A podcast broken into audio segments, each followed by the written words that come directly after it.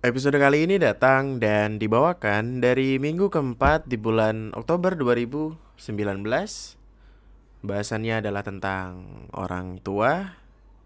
Nama gue Andri dan selamat datang di Lunatic Podcast.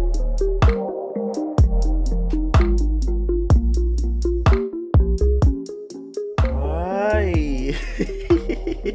Gimana sih masih gue boleh podcast dengan ketawa Uh, welcome home, selamat datang kembali di rumah, selamat pulang. Ya pasti selamat pulang. Uh, selamat datang kembali di Lunatic Podcast. Udah cukup lama gue nggak nge-podcast, udah cukup lama gue nggak ngerekam diri gue sendiri dan ngomong kayak orang gila di depan mikrofon kayak biasanya. Ah, udah berapa lama gue ketinggalan kayak minggu kemarin gue belum upload, minggu ini yang harusnya dua cuman gini, alah pusing pak. Uh, beberapa minggu ke belakang gue lagi hektik banget, lagi pusing aja gitu ngurusin hidup. Padahal hidup juga nggak pengen kurus gitu. Kenapa? Gue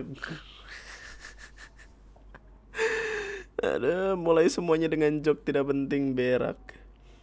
Jadi akhir-akhir ini gue lagi bener-bener nggak -bener, tahu ya mungkin kayak kalau kalau di penulisan ada namanya writer's block gitu. Gue kayak lagi live blog hidup gue lagi tidak menarik dan tidak asik banget. Uh, gue lagi bosan-bosannya. Gue lagi gimana ya? Nggak tahu deh.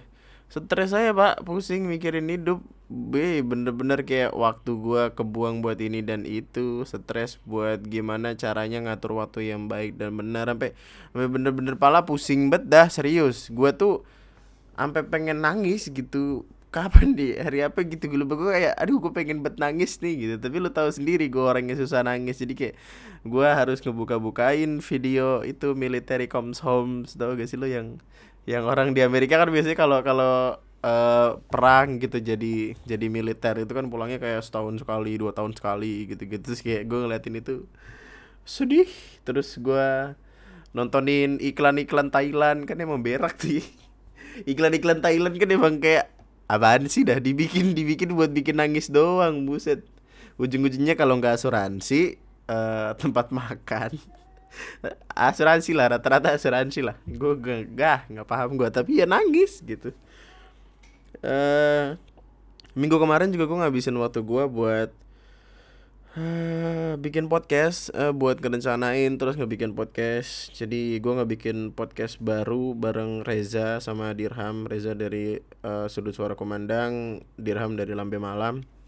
Terus kami ngebikin podcast bertiga uh, namanya Sukarasa Podcast. Lu bisa cari aja di Spotify di Anchor di Apple Podcast kayak belum dah pokoknya cari aja situ ada lah pokoknya ya itu sih pokoknya di situ lu bisa ngelihat sisi sisi gua yang emang barbar pengen ngata-ngatain orang aja gitu kayak kayak sisi yang sama yang lu lihat di YouTube lah gitu bebas ngata-ngatain orang gitu tapi kalau ini kan kayak lu nanti podcast tuh udah gue bikin jadi kayak diary private diary pribadi gua gitu buat gue cerita, buat gue nongki-nongki, buat gue ngobrol sama lu. Anggapannya kayak ada, kita ada di tongkrongan aja nih man. Jadi kayak lu depan gue, dia lu ngobrol aja sama gue gitu.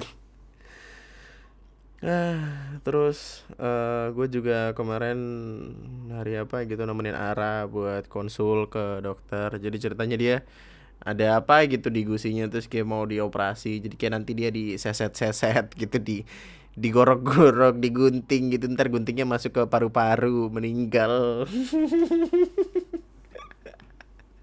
Lucu banget ya gue ngebecandain dia selalu Selalu begitu kayak uh, Tadi kan dia berkonsul lagi nih Sekarang hari apa nih? Hari Kamis konsul lagi dia. Terus kayak nunggunya lama gitu kan kesian. Ini kayak mampus lu ntar di di seset seset lu ntar di di black ntar guntingnya masuk ke tenggorokan masuk ke paru-paru mampus meninggal. Lucu banget ada ya Allah maaf. Berdosa banget gue jadi cowok.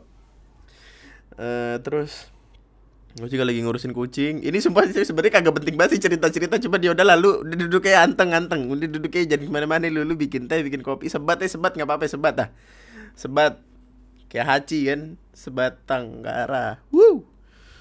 Kara itu air kelapa tau gak lu yang buat santan. Aduh.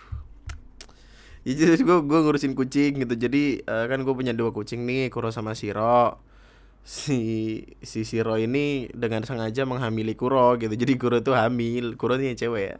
Kuronya hamil terus dia punya anak empat tuh baru dua minggu dua apa tiga minggu gitu dia lahiran. Anak-anaknya masih lucu-lucu banget dah. Lagi lucu-lucunya kalau kata orang mah. Ih lucu dah. Ih anak siapa ini lagi lucu-lucunya? Eh lo lagi apa? Lagi lucu-lucunya. Iya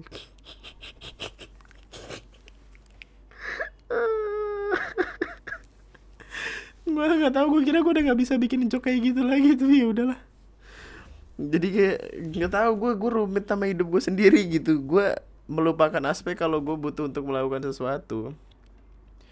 Dulu waktu gue kerja di kantor gue tuh lagi lagi apa ya? Lagi ada di fase di mana uh, gue tuh nggak ubahnya cewek gitu. Kayak cewek yang punya rambut panjang terus dipotong terus waktu dipotong foto selfie Miss My Long Hair gitu.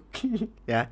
Ya kurang lebih itu gue kayak dulu tuh uh, masalah perkara hidup gitu masalah perkara apa ya perkara hati atau perkara pikiran dengan gue kerja tuh karena gue fokus ke kerjaan kadang gue suka lupa gitu. Tapi masalahnya bakal muncul di rumah sih dan sekarang mungkin karena gue jadi kayak tidak melakukan sesuatu yang bener-bener gue lakuin maksudnya nggak bener-bener gue fokusin ke situ jadi kadang pikiran gue terbang ke mana-mana gitu. Jadi gue kadang mikirin hal-hal yang nggak seharusnya gue pikirin.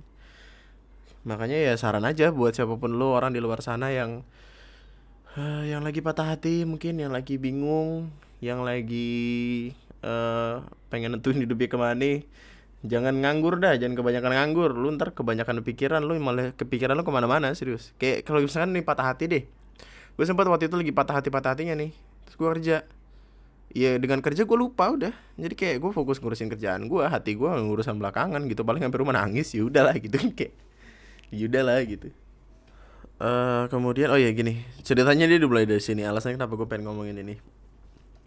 Jadi hari hari Jumat apa Sabtu kemarin gitu lupa gue pokoknya gue sempat yang nganterin Ara kan buat konsul ke uh, rumah sakit gitu rumah sakit daerah Jawa Barat gitu.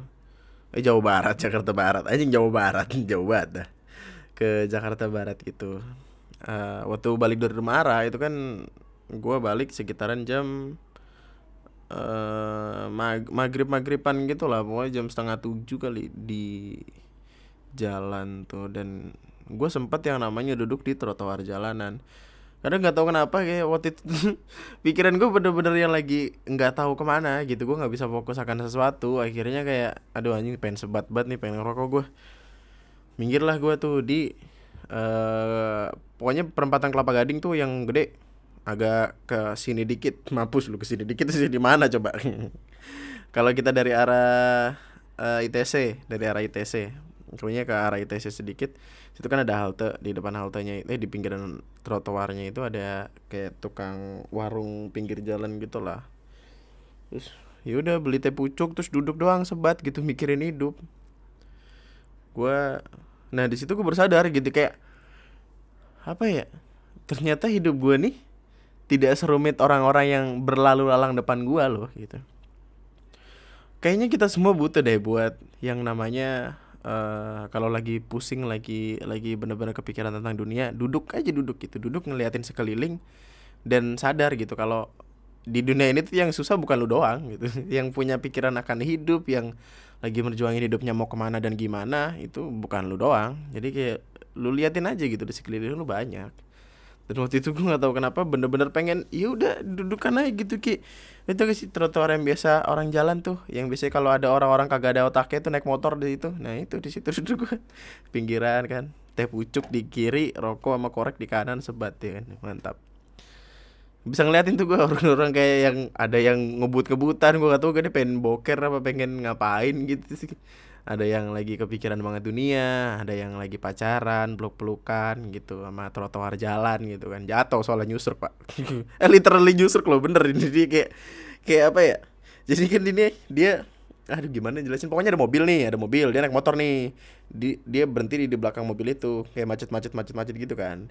Nah dia pengen ngambil ke uh, kiri. Yang mana di kiri itu ya agak dekat sama gua lah gitu. Jadi dia ngambil mau nyalip mobil ngambil dari kiri.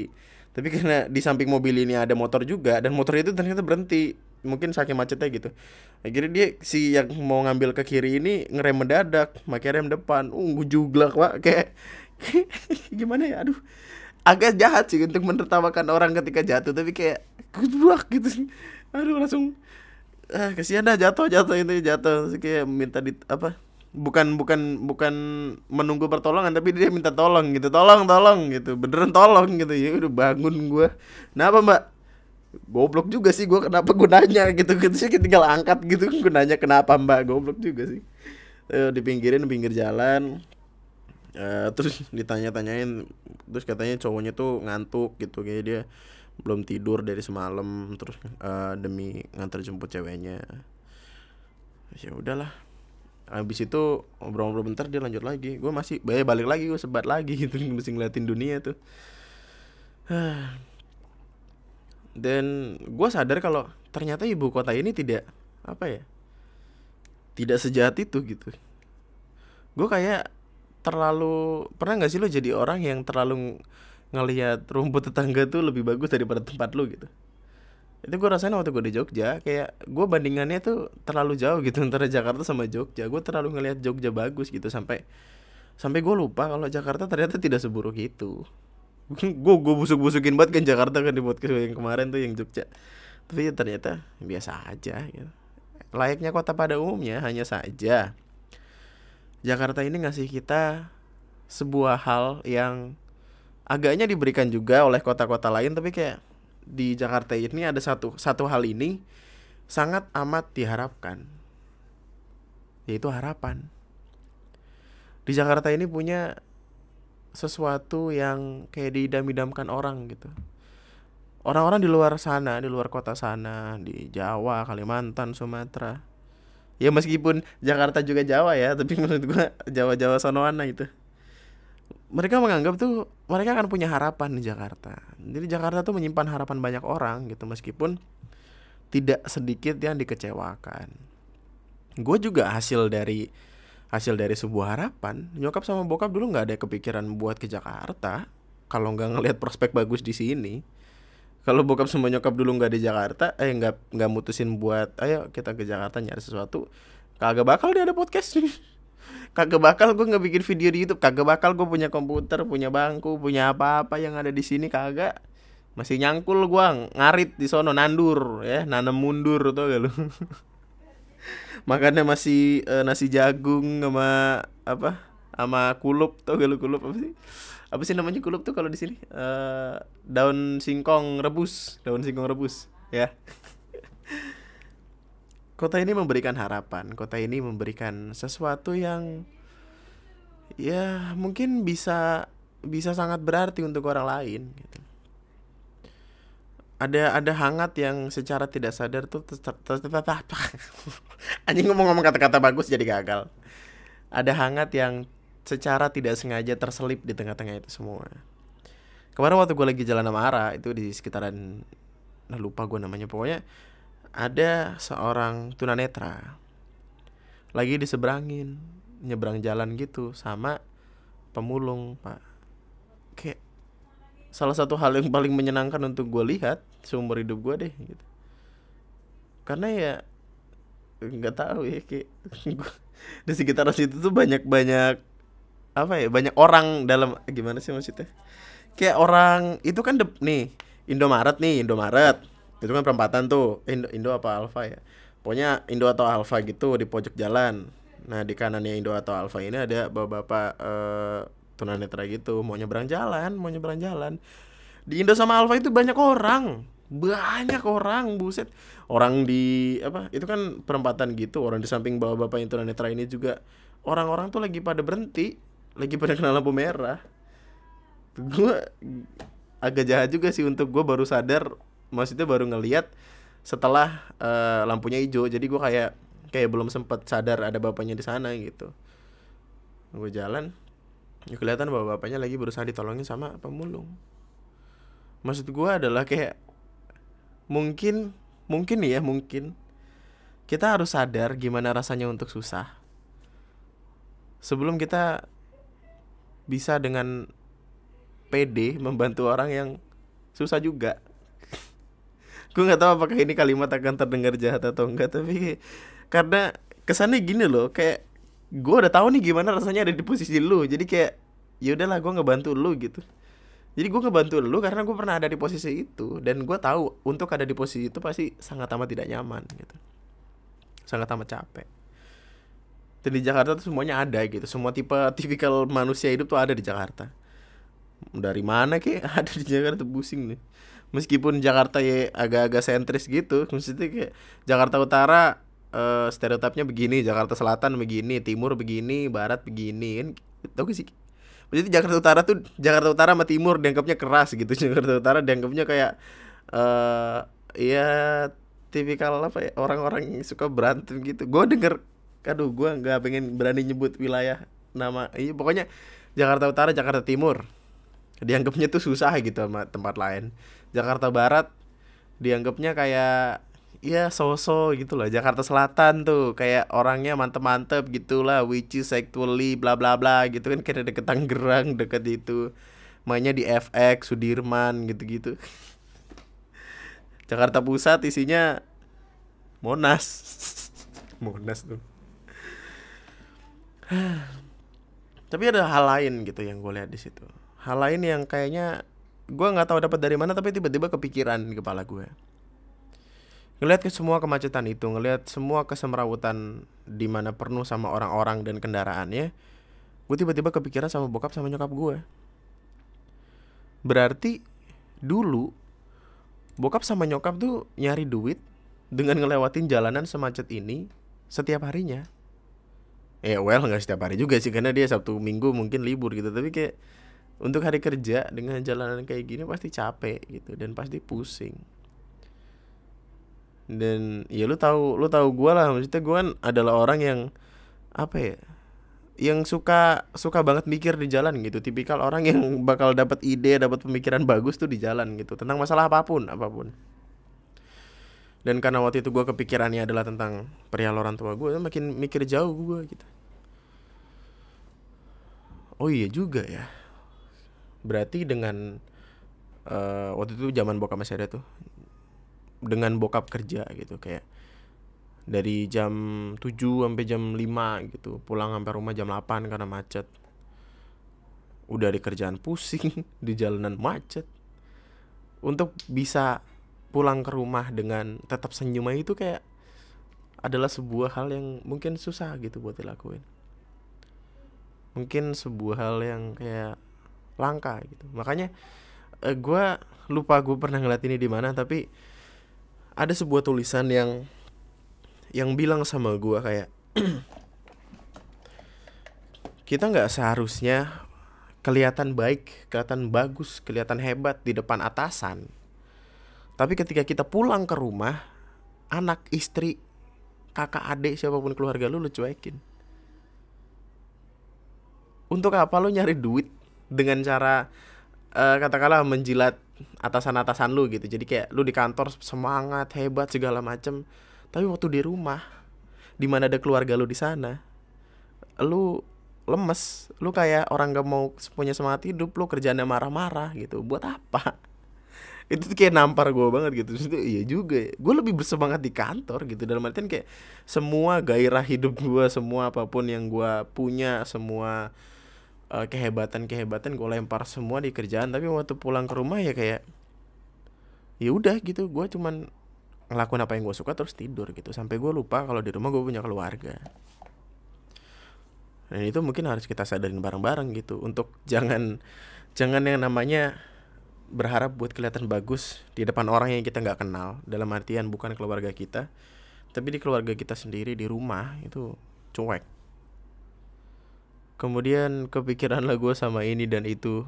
Yang mana itu sebenarnya juga salah satu alasan kenapa gue jadi mager ke mana-mana. Kayak gue jadi lebih mikirin hidup gitu. Gue tuh orangnya overthinking banget kan. Jadi kayak gue bakal lebih suka mikir dulu gitu yang banyak sebelum akhirnya ngomong gitu. Meskipun kadang-kadang ya mentalitas gue dalam podcast ya lempar aja dulu kena kagak belakangan gitu. Tapi gue jadi kepikiran banget tentang masalah orang tua orang tuaan. Orang tua orang tuaan dong anjing sama obat ah uh, gue biar biar gue cerita sedikit deh. Gue lahir dan dibesarkan dari keluarga yang biasa-biasa aja gitu. Kayak gimana ya? Kaya enggak miskin banget lah gitu. Udah pernah gue ceritain gue makan nasi sama cakwe doang anjing. Syukur-syukur ada sausnya tuh. Dan itu adalah salah satu alasan nyokap sama bokap tuh sering kali ada dalam argumen gitu sering kali punya masalah sering kali ribut akan sesuatu. Uang gitu semuanya karena uang duit money cuan fulus waktu gue bocah tuh gue nggak paham-paham banget gitu kayak kenapa sih pada berantem mulu? Kenapa sih ngomongnya ini itu ini itu? gitu. Tapi sekarang gue bisa sadar kalau ya uang itu emang perkara yang sering kali ngebikin kebanyakan keluarga tuh ribut gue pernah ngebaca risetnya bahkan ya bukan jangan-jangan pakai riset deh normalnya gitu. Keluarga tuh rata-rata ya urusannya sama duit kalau udah ketemu duit pusing gitu. Berantem kadang-kadang sama duit sama duit gitu. Intinya dari dulu tuh bokap sama nyokap udah udah dari dulu punya masalah gitu loh. Dari dulu punya punya problem yang nggak tahu susah diselesaikan ya. Intinya tuh sebenarnya semuanya adalah tentang komunikasi gitu.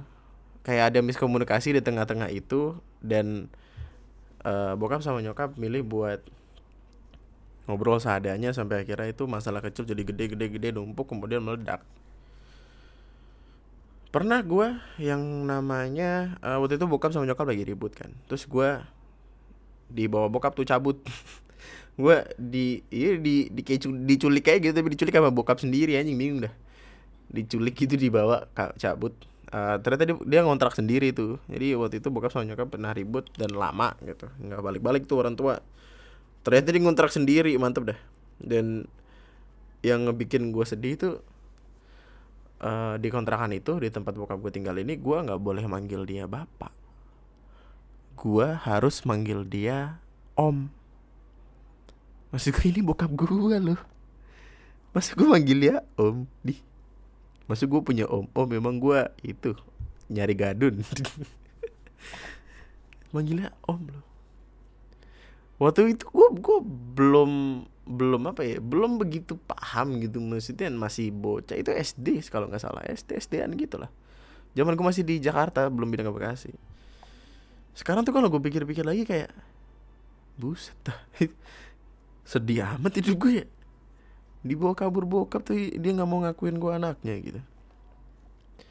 Tapi ya udahlah gitu namanya namanya keluarga kan. Kayak kita semua tahu lah gitu. Kebanyakan orang tua tuh bertahan karena anaknya. Karena emang uh, ya salah satu salah satu hal terpenting dalam hidup mereka kan anaknya gitu. Jadi kebanyakan dari orang tua tuh tidak ingin memper apa ya melepaskan hubungan suami istri karena ya punya anak gitu karena karena ada anak yang dipertaruhkan di sana gitu. Mereka lebih milih buat ya udahlah nggak apa-apa gue bareng di orang yang penting anak gue nggak kenapa-napa gitu. Pokoknya bokap sama nyokap sering kali berantem gitu tapi akhirnya ya baikan-baikan lagi gitu. Sampai akhirnya adek gue lahir terus gue pindah ke Bekasi uh, beranjak masuk SMK ini pernah gue ceritain juga sih tapi kayak waktu itu gue belum detail. Waktu gue masuk SMK gue inget banget soalnya waktu itu uh, eh, gue pernah ikut PKL di tempat bokap. Dan PKL-nya juga PKL-nya berak jadi kayak PKL sebulan doang. Kan itu PKL minimal tiga bulan kan SMK PKL sebulan doang dua bulannya gue kagak masuk gue tidur di rumah anjing. Tapi dapat nilai gila kan uh, eh, SMK sekitaran kelas 2 pokoknya. Nggak tahu bulan apa lupa. Bokap cabut dari rumah. Bokap kayak gue nggak tahu mungkin capek atau gimana. Jadi sempat ada di masa di mana mereka dua mereka berdua berantem berantem bener-bener berantem sekacau kacaunya karena emang sebuah hal yang gue bilang tadi kayak hal-hal kecil yang ditumpuk ditumpuk ditumpuk terus kemudian jadi besar dan meledak di situ juga uh, hal yang paling menyedihkan buat gue waktu itu adalah itu di jam 11 setengah 12 somehow nggak tahu gue lupa. Malam udah malam banget. Karena gue gue itu udah tidur terus gue kebangun kan. Gue ngeliat tadi gue lagi nangis di pagar supaya nggak bisa supaya nggak kedengeran bokap sama nyokap lagi berantem. Gue se gimana ya seignorance ignorance gue sama hidup sama manusia sama siapa pun. Kalau gue ngeliat adik gue nangis. Karena sesuatu yang udah jelas apalagi sesuatu itu adalah tentang orang tuanya ya gue ngamuk anjing gue murka. Gue itu kan dia itu orang dua nih bokap nyokap dia ribut di kamar kan.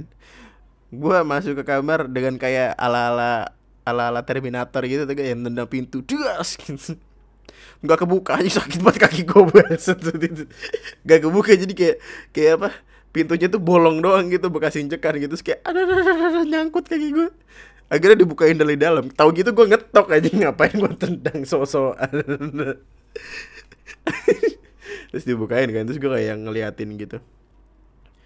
Udah udah gitu. Mau sampai kapan kayak gini? Gitu gitu bener pokoknya waktu itu seemosi itu dan uh, nyokap kan punya kayak makeup makeupan gitu kan. Itu gua gua kayak gua gua sapu gitu loh pakai tangan. Dulu ambruk semua jatuh ke bawah. TV dia pecah ke bawah. Itu sampai sampai ini gini. Lo kalau ngeliat lutut gue itu ada kayak bekas bolong gitu berdarah nangis langsung nangis kejer gitu kayak uh. Ya nggak gitu sih cuman kayak eh, bener sedih lah sedih lah sedih lah. Sedih lah maksudnya tidak sedih dong sedih dong. Uh, terus sudah kan dia pada diem gitu. Ada baikan gitu lah uh, terus nggak lama hmm, pokoknya ya itu tidak berlangsung lama gitu baikannya. Sampai akhirnya ya bokap cabut dari rumah. Bokap cabut ninggalin gua nyokap sama adek dan utang Anjing aib banget sih podcast kali ini apaan sih? Dan udah cabut gitu aja gitu. Waktu itu uh, akhirnya nyokap jadi single parent, single mom gitu lah. Jadi makanya sampai sekarang tuh yang gue inget setiap kali gue punya duit, setiap kali gue punya apa-apa, gue jadi kayak orang tua yang inget anaknya di rumah gitu. Jadi kayak orang tua ini milih buat nggak makan, yang penting anaknya makan gitu. Jadi gue setiap kali apa-apa gue kepikiran nyokap karena dari gue SMK tuh yang rawat gue nyokap jadi kayak nyokap tuh uh, dia kayak jualan baju gitu terus pokoknya kredit kreditin barang gitu. Ya lumayan bisa gue hidup. Dan gue waktu itu di SMK swasta man bayar per bulan 180 apa 200 lupa. Pokoknya kelas 3 itu kelas 3 jadi makin mahal gitu karena UN karena uh, perpisahan bla bla bla 300an gitu. Dan nyokap gue berhasil buat ngehidupin gue buat ngebiayain sekolah gue sama adik gue gila gitu ya nyokap, nyokap gue tuh sehebat itu. Dan dulu tuh gue mikirnya kayak bokap pengecut gitu. Untuk apa lu cabut? Ngapain lu cabut dari rumah? Apaan sih lu? Caper dah di. Tapi setelah semua perjalanan hidup gua yang apa ya yang berubah jadi sehebat ini semenjak ditinggalin bokap gue justru malah berterima kasih gitu. Karena dengan dengan kepergian bokap gue bisa belajar banyak. Gue bisa mandiri jadi apa-apa sendiri. Lu buat lo yang masih ngebecandain mandiri itu mandi sendiri gue kagak temenan sama lu ya. Sorry nih kita. Jok lu tuh jok jok. Kah pensiun dah jok tuh. Mandiri mandi sendiri. Apaan sih kalau bokap nggak pergi gue tuh nggak bakal bisa ada di kayak sekarang. Ini gue yakin gue yakin. Karena tuh apa ya depresi kayak gitu. Aduh nggak boleh self claim gini sih tapi kayak gue stres aja itu tiap hari kayak berantem. Itu pokoknya saking nih saking ributnya tuh orang tua dua tuh. Bokap tapi beli aqua sendiri pak. Jadi dia kagak minum dari air dispenser kagak dia beli aqua sendiri aqua gelas diminum aja makan mie beli mie sekardus. Wadah waduh berantemnya main wilayah. Wilayah dapur nih bisa disentuh dua orang nih. Selain itu kagak. Lucu dah. Uh, tapi gue ya gue nggak bakal bisa jadi kayak sekarang ini. Gue yakin karena ya waktu itu gue kepikirannya kayak rumah kayak neraka aja terus gitu. Panas pusing. Gue lebih milih cabut gue lebih milih lama-lama di luar daripada di rumah. Ya bikin buat lu orang-orang yang kayak gue bisa relate lah kayak ngapain ada di rumah untuk keadaan yang kayak gitu? Makanya gue cabut-cabutan tuh. Udah udah mah rumah kagak bener. Sekolah ditinggalin. Gue pernah cabut 18 hari.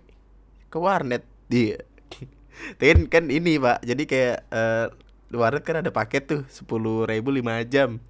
SM ya pokoknya gitulah. SMK tuh gue masih ke warnet sih. Masih cabut-cabutan sepuluh ribu lima jam. Eh enggak yang gue cabut 18 hari itu SMP sih. Eh, intinya gitu deh sepuluh ribu lima jam dari jam 5 sampai jam 12 kan kayak jam sekolah tuh ya. Jadi ya udah gue berangkat jam 7 bilang ya ceban. Oke lima jam jam 12 setengah satu lah gue nyampe rumah kayak orang sekolah aja gitu. Ditanya apa ini pelajarin ada PB Ayodes Luna Atlantika Losaga ya gitu-gitu aja deh belajar Google Chrome di Google belajar di Google. Nanya mbah mbah Google. Ada. Uh, tapi ya gue sebenarnya semenjak kepergian bokap gue kayak sadar kalau gue gak bisa kayak gini terus nih. Maksudnya gue satu-satunya laki di rumah nih jadi kayak gue harus yang mimpin nyokap sama ade gitu. Dalam artian kayak apa-apa yang harus gue laku eh, apa apa apa yang harus dilakuin seorang ayah tuh ya jadi lempar ke gue gitu. Nah akhirnya uh, setelah itu kan cabut pindah tuh dari rumah itu karena rumah itu tidak kuat dibayar. Jadi waktu itu masih kontrak akhirnya uh, beli tanah terus ngebangun tanah terus eh nggak bangun tanah ngebangun rumah terus gue kerja. Pas banget lagi waktunya tuh timingnya kayak pas banget gitu kayak uh, Tuhan uh, ngambil sesuatu yang berharga dari gue tapi ngasih lagi sesuatu yang lebih berharga gitu. Dan pelajaran-pelajarannya bagus. Sekarang gue kayak jadi jadi nggak takut aja gitu. Jadi nyoba-nyoba sesuatu yang baru bikin ATM sendiri apa-apa sendiri. Eh uh, ke mana ya yang paling yang paling nyebelin tuh? Gue pernah ke aduh lupa Wah ini kalau kalau udah ditungguin terus gue bilang lupa nggak asik nih. Ya udah pokoknya gue lupa deh. Pokoknya gue pergi ke tempat-tempat keren itu biasa sendiri untuk cari tahu gitu supaya nanti at least kalau misalkan itu ada hubungan sama nyokap atau adik gue ya gue bisa bawa ke sana gitu. Dan ya itu malah ngebikin gue jadi deket sama nyokap sama adik gue. Gue jadi punya dua malaikat di hidup gue dulu tuh zaman ada bokap nggak tahu ya kayak dia makin aji-ajian tapi gimana sih. Jadi setiap kali gue ngomong sama dia tuh gue takut aja sama dia gitu. Jadi kayak kalau sama nyokap gue ya udah gitu ignorance gitu. Karena gue pikir dulu nyokap galak ternyata ya setelah gue kenal nyokap ya emang emang begitu orangnya gitu. Emang emang mak gue begitu aja udah. Gue jadi lebih dekat sama nyokap gue jadi lebih dekat sama ade dan ya begitulah gitu karena ada gue gue selalu percaya ada harga yang harus dibayar untuk apa pun gitu. Ada harga yang harus dibayar untuk sesuatu yang bagus sesuatu yang lebih baik lagi. Dan kalau harga dari kebahagiaan yang gue dapat sekarang harga dari apa-apa yang udah gue raih sekarang adalah dengan kepergian bokap ya mungkin itu adalah harga yang harus gue bayar gitu ya mungkin itu kayak begadaian jadi bisa gue beli lagi tapi nggak tahu dah gitu gini ya Aduh. Thing happen for a reason. For a good reason. Semuanya bakal berakhir Indah pada waktunya. Jadi kalau belum indah ya itu belum akhir Santai kalem dulu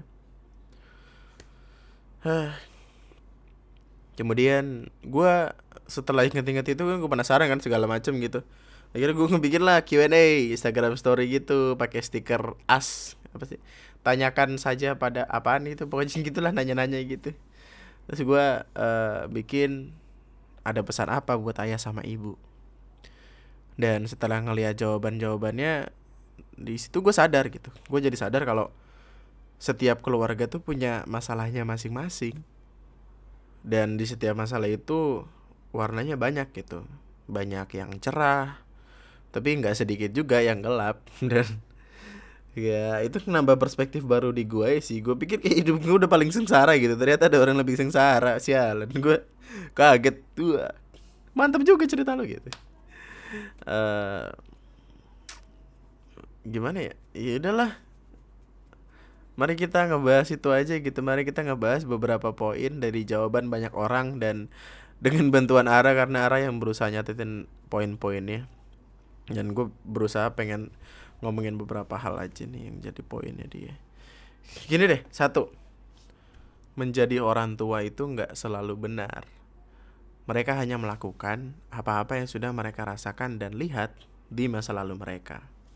Kadang uh, gue suka atau sering kali ngedengar temen gue cerita curhat tentang masalah orang tua mereka dan kebanyakan dari mereka tuh kayak nyalahin orang tua mereka gitu kayak anjing bokap gue begini banget kenapa ya? Ini nyokap gue apaan sih? Aturannya begini-gini gitu. Setiap keluarga punya aturannya masing-masing setiap keluarga punya prinsipnya masing-masing karena emang i, dari keluarga lain dari keluarga itulah kita dapat prinsip gitu. Orang tua itu tidak belajar untuk jadi orang tua gitu.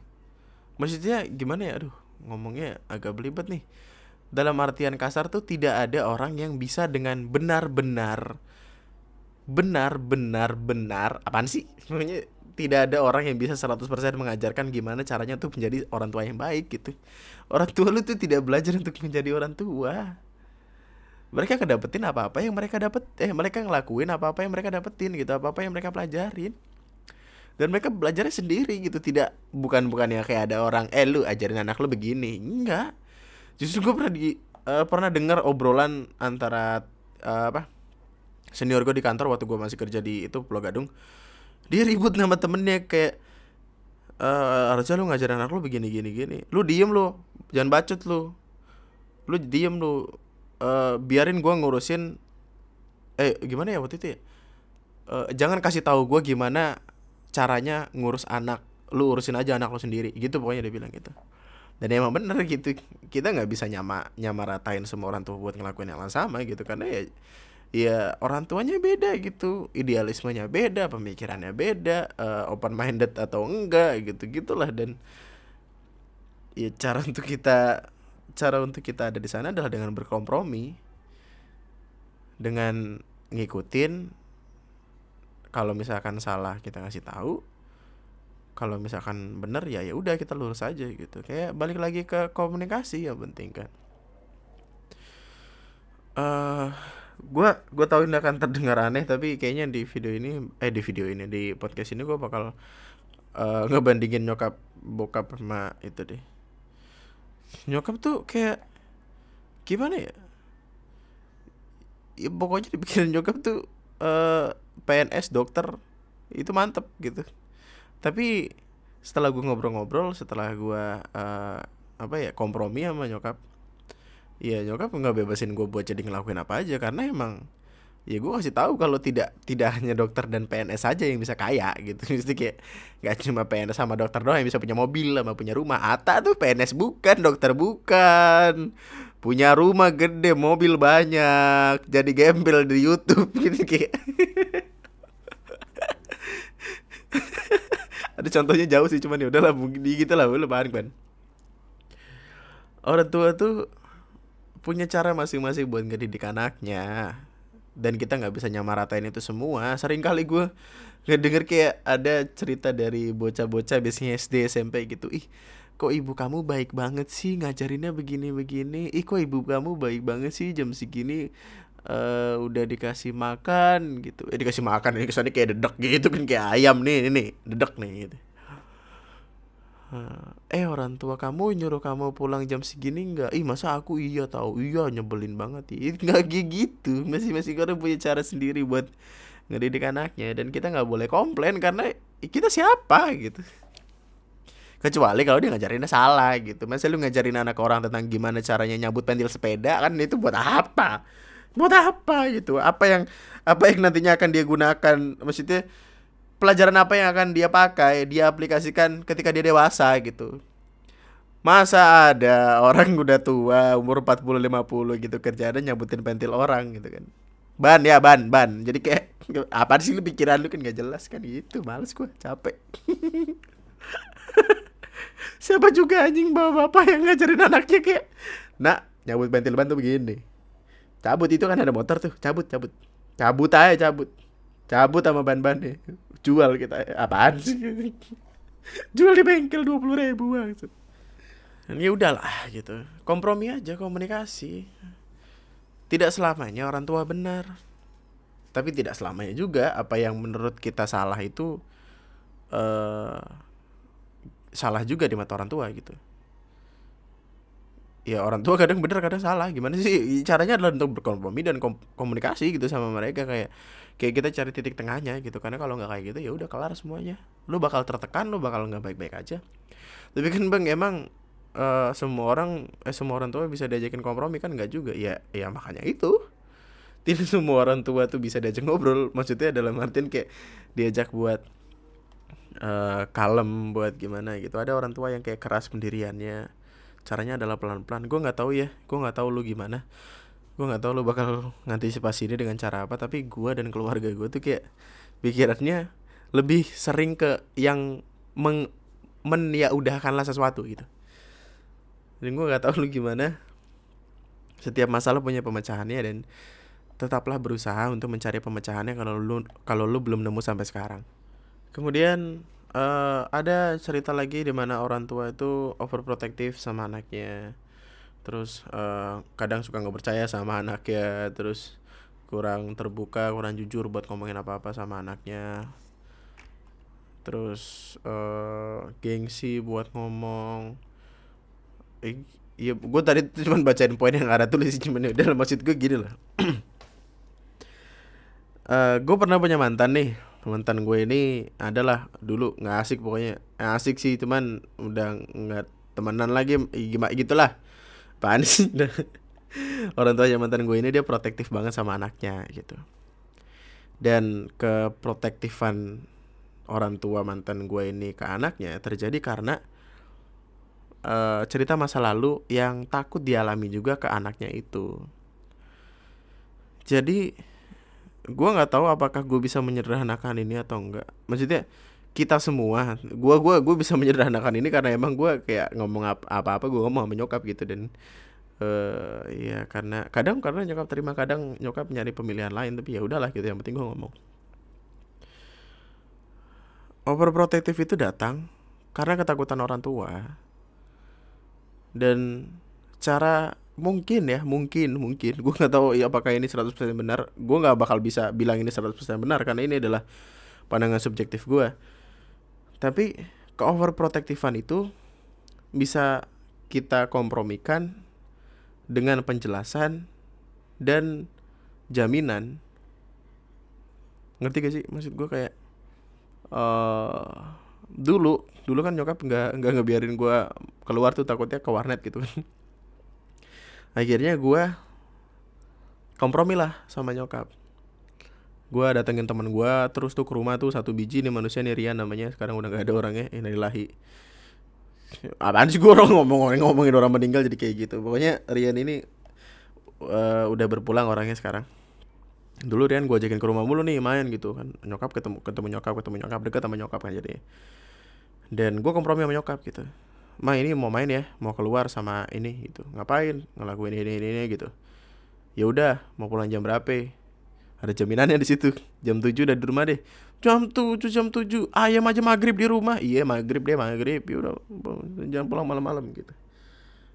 Dan ketika kita bisa ngedapetin kepercayaan orang tua kita ya semuanya bakal berjalan dengan baik gitu. Asal lu nggak kecewain kadang tuh ke overprotektifan orang tua juga datang karena lu sering kali mengecewakan mereka gitu. Gue pernah ya namanya bilang buat pergi ke ini ke itu ke ini ke itu. Amarian Amarian Amarian ternyata tidak. Nyokap tahu wah bong si berak nih. Kagak boleh cabut lu. Dia. Melin ada ada kompromi dan ada jaminan gitu jaminannya juga aku nggak apa-apa kok gitu. Main sama Rian ntar dia jagain gitu. Nggak apa-apa mau ada temennya kok itu ntar di foto-foto deh ntar di foto-foto deh gitu. Padahal foto-fotonya tuh udah ngambil dari zaman kapan tahu terus di dikirim ulang gitu. Curang ya. Kompromi dan jaminan. Komunikasi sih balik lagi ke masalah komunikasi. Ya justru kayaknya gue pikir masalah terbesar salah satu masalah terbesar antara anak dan orang tuanya adalah perihal komunikasi kan gue gue pengen nanya deh. Lo tahu nggak makanan kesukaan lo makanan kesukaan nyokap lo tuh apa? Lo tahu nggak nyokap lo suka pergi ke mana? Lo tahu nggak nyokap suka pakai baju yang warna apa yang modelnya kayak apa? Atau satu pertanyaan terakhir deh yang paling sederhana. Kapan sih lu terakhir bener-bener ngobrol sama orang tua lu? Kayak duduk ngopi-ngopi uh, ngeteh gitu. Kapan? Inget gak? Jangan jangan jadi durhaka ya kayak woi cewek gua nih gua tahu makanannya apa minumannya apa ini disuka main ke mana ini bajunya nih ini demen banget dia nih gitu kan. Nih jam jam jam dia suka banget jam kagak bohong dah gua. Gesper gesper ikat pinggang helikopter helikopter pasti beli. Woi terbang tinggi. Nyokap lu sukanya apa oh apa ya sukanya itu dia cucu apa sih Kelemparnya jauh. Banyak dari kita lebih paham bagaimana cara mengurusi uh, pacar kita dibanding kita ngurusin mak kita gitu. Keluarga kita, orang tua kita sendiri. Kita tahu ini itu tentang masalah hubungan, tentang masalah teman.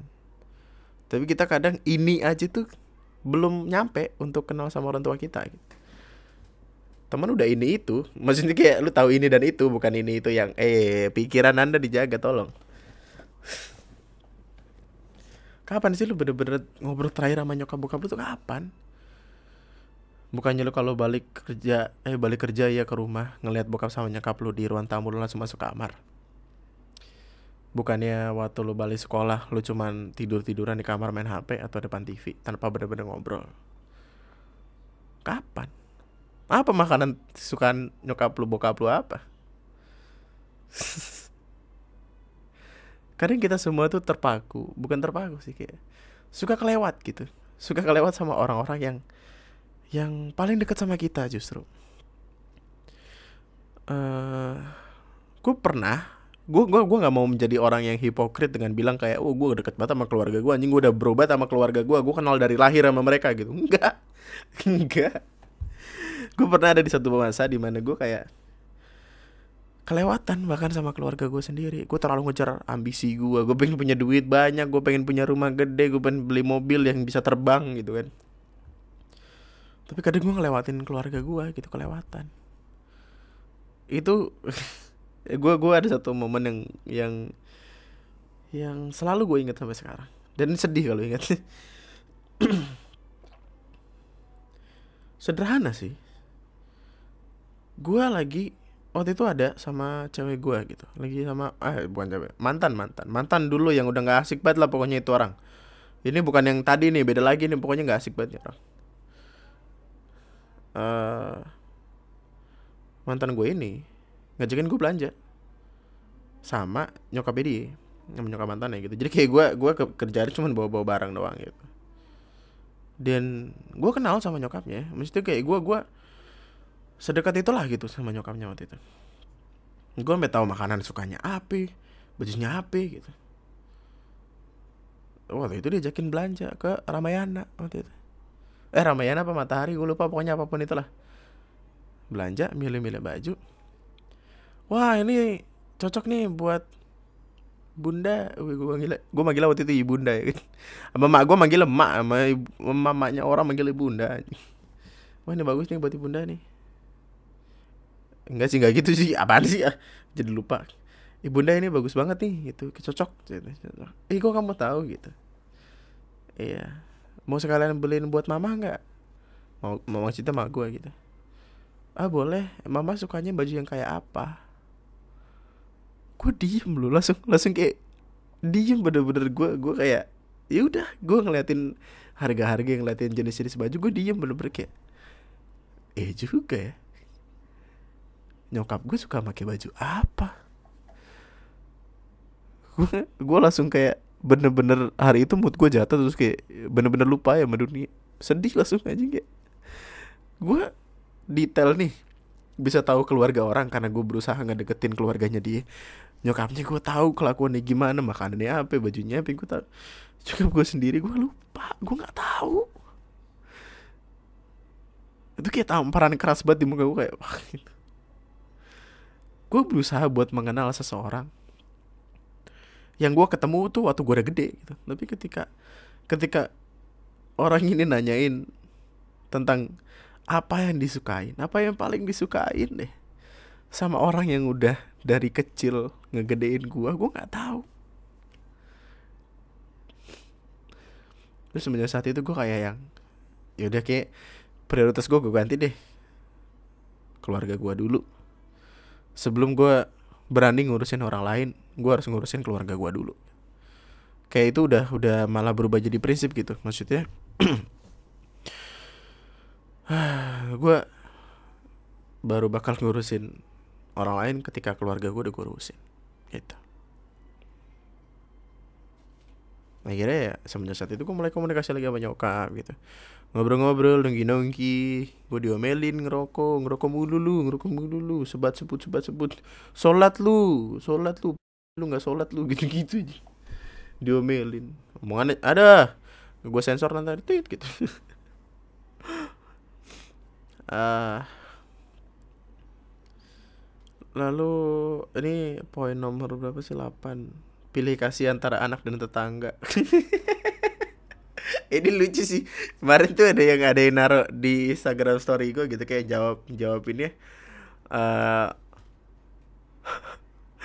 mah tolong jangan bandingin aku lagi sama anak tetangga. Itu sebenarnya gimana ya? Sedih kayak lucu dan sedih di waktu yang bersamaan gitu. Karena kita semua kayak Iya pernah lah gitu sekali dua kali dibanding bandingin sama tetangga gitu pernah lah ya gitu. Yang yang kadang kita nggak sadar tuh kayak uh, pernah nggak sih lu nyobain buat nanya gitu ke ke orang yang dibandingin nama mak lu gitu. Gue pernah punya tetangga. Tetangga ini namanya Dodi. Gue inget banget nih Dodi tuh dia kayak uh, sepantaran gue tapi lebih lebih muda dari gue hari Minggu. Setiap kali hari Minggu kan gue bangun kadang kadang jam 8 kadang jam 10 suka suka gue lah pokoknya bangun siang gitu. Diteriakin gue bangun! Jam segini belum bangun. Lihat no anak tetangga udah rapi udah nyuci motor udah nyuci nyuci baju udah nyuci harga dirinya udah apaan lah gitu dicuci sama dia gitu. Kan kayak iya mah bentar gitu. Iya gitu terus gue gue ngerasa kesel dong maksudnya kayak ini, anak lu loh gitu. Kenapa lu bandinginnya sama anak orang? gitu. Kita di keluarga beda gitu. Dia tuh kagak tidur malam gue tidur malam gitu. Kan kayak gitu. tapi gue kemudian ngobrol sama si Dodi. Si Dodi ini juga cerita sama gue. Man lu sadar gak sih? Lu tuh dijadiin bandingan mulu sama nyokap gue. Lah nyok nyokap gue juga bandingin lu mulu. Nyokap lu bilang apa? Gue nanya ke Dodi kan.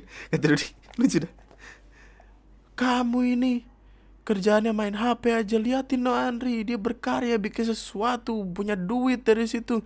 Kamu kerjaannya emang cuma bikin bikin mama pusing bla bla bla gitu dia bilang gitu. Lucu deh maksudnya adalah kadang uh, ketika kita terlalu memikirkan sesuatu kita suka lupa gitu. Kalau yang kita pikirin ternyata ya muter-muter juga gitu. Kita dibandingin sama anak orang nih. Ternyata anak orang itu dibandingin ke kita lagi waduh lucu deh anjing gue salut Dodi kalau lu masih hidup dan dengerin podcast ini mantap. Paten. Lalu apa lagi? Satu lagi. Sepuluh cara orang tua memperlihatkan rasa sayang mereka. Balik lagi ke apa-apa yang gue bilang tadi. Masing-masing keluarga. Setiap keluarga punya caranya masing-masing. Begitupun ketika mereka menunjukkan cintanya kepada anggota keluarga mereka gua itu lahir dan dibesarkan dari keluarga yang ya udah gitu ignorance gitu. Cara mereka menyampaikan rasa sayang mereka adalah dengan ngajak gua main gitu dengan ngebeliin gua barang dengan ngebeliin gua mie ayam yang mie ayam harganya masih tiga ribu waktu itu. Cara cara mengutarakan sayang untuk masing-masing keluarga adalah berbeda. Jadi kita nggak bisa yang kayak bener-bener pengen disamain kayak tetangga gitu. Nyokap dulu pernah marah sama bokap berantem gara-gara samping tetangganya nih eh samping tetangganya kan tetangga gue juga pak Pokoknya di samping rumah tuh ada keluarga yang setiap kali berangkat kerja tuh istrinya dicium keningnya gitu gitu. Emang gue marah-marah Setangga no kalau pagi berangkat istrinya dicium keningnya gitu. Apa ada segitu aja berantem gue bingung dah. Tapi kayak ya karena kami dan tidak lahir dan dibesarkan dengan cara demikian kayak jadi aneh gitu ngelihatnya apaan sih? Udah dia dia kita kita biarin aja. Lu mau dikecup keningnya tapi kagak dikasih duit gitu. Bokap gue jawabannya lucu dah anjing. Lu milih mana dikecup keningnya apa dikasih duit? Dibagi duit sih. Ya udah pergi. Aja ada ada aja sialan. Aduh. Gila lucu banget deh dan nggak apa-apa gitu. Jadi kayak mungkin cara paling sederhana untuk membuat kita bahagia. Cara paling sederhana untuk kita mm, ngebikin keluarga kita tenang adalah dengan tidak membandingkan apa-apa yang kita lakuin dengan uh, keluarga orang lain. Yang mana sebenarnya agak membingungkan karena dari tadi gue main perbandingan dengan keluarga gue tapi ya udahlah gitu kan udah jangan dipikirin gitu. Bertahanlah dengan apa-apa yang keluarga lu tuh uh, pahami dari dari dari kecil gitu jangan ikut-ikut orang lain jangan berusaha buat menjadi sesuatu yang lo nggak nyaman di situ. Dan ya mungkin udah. Oke udah. Anjing 57 menit gue baru sadar. Lama juga. Intinya baik-baiklah sama keluarga lu. Orang tua lu adalah apa-apa yang Tuhan kasih ke lu buat lu jaga gitu. ya mungkin orang tua lu bisa bilang kayak orang tua nih yang harusnya ngejaga gue gitu. Ya masalahnya kalau orang tua doang yang ngejaga lu yang ngejagain orang tua lu siapa? Gue seneng kalimatnya kalimatnya yang dari keluarga cemara. Kalau abah ngejagain kami ngejagain aku sama ibu sama kakak yang ngejagain abah tuh siapa? Terus itu itu bagus banget sih. Jadi kayak jaga lah man. Jaga man mumpung masih ada ya kan? Ntar lu kehilangan satu kayak gue itu udah udah beda gitu rasanya. Meskipun ada hal baik yang dibawa tapi ya udah beda aja gitu. Kasihan. Kasihan aja. Gue pernah kepikiran gue sampai kepikiran kayak anjing gue kalau nikah kan bapak gue kagak tahu ke mana kalau nikah ntar mak gue sendirian di pelaminan si amat masa gue taruh balon kan? Kayak balon tulisannya di balonnya bapaknya Andri gitu. Masa gitu ya kan terus gue juga sempat kepikiran ini kan teman gue ada yang ada yang apa ada yang bokap sama nyokapnya pisah kan. Dan masing-masing dari bokap sama nyokapnya nikah lagi gitu. Berarti di pelaminan itu bangku ada empat eh ada delapan. Apa sih gimana? Masing-masing keluarga di bawah. Ya tahu lah. Ya jaga jaga man. Jaga selagi ada. Uh, ya gue pikir itu aja. Gue nggak bisa cerita banyak. Gue nggak tahu apalagi yang mau diomongin udah udah sedih aja sedih sedih. Sedih ya tapi sedihnya gue ya begini mohon maaf nih lahir dan batin kita. Uh, maka itu aja buat podcast gue kali ini. Follow gue di twitter sama instagram @lunatic_twister lunatic twister uh, episode selanjutnya bakal ngebahas tentang membacain cerita pendengar dan biar gue tutup episode kali ini dengan sebuah surat. Gue gua gue pengen ngebacain lu sebuah surat yang mungkin lu bisa uh, ngedownload audio podcast ini dan lu potong bagian suratnya aja buat lu kasih ke orang tua lu.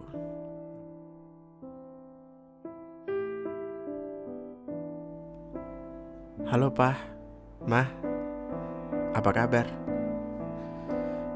Semoga semuanya baik-baik aja ya.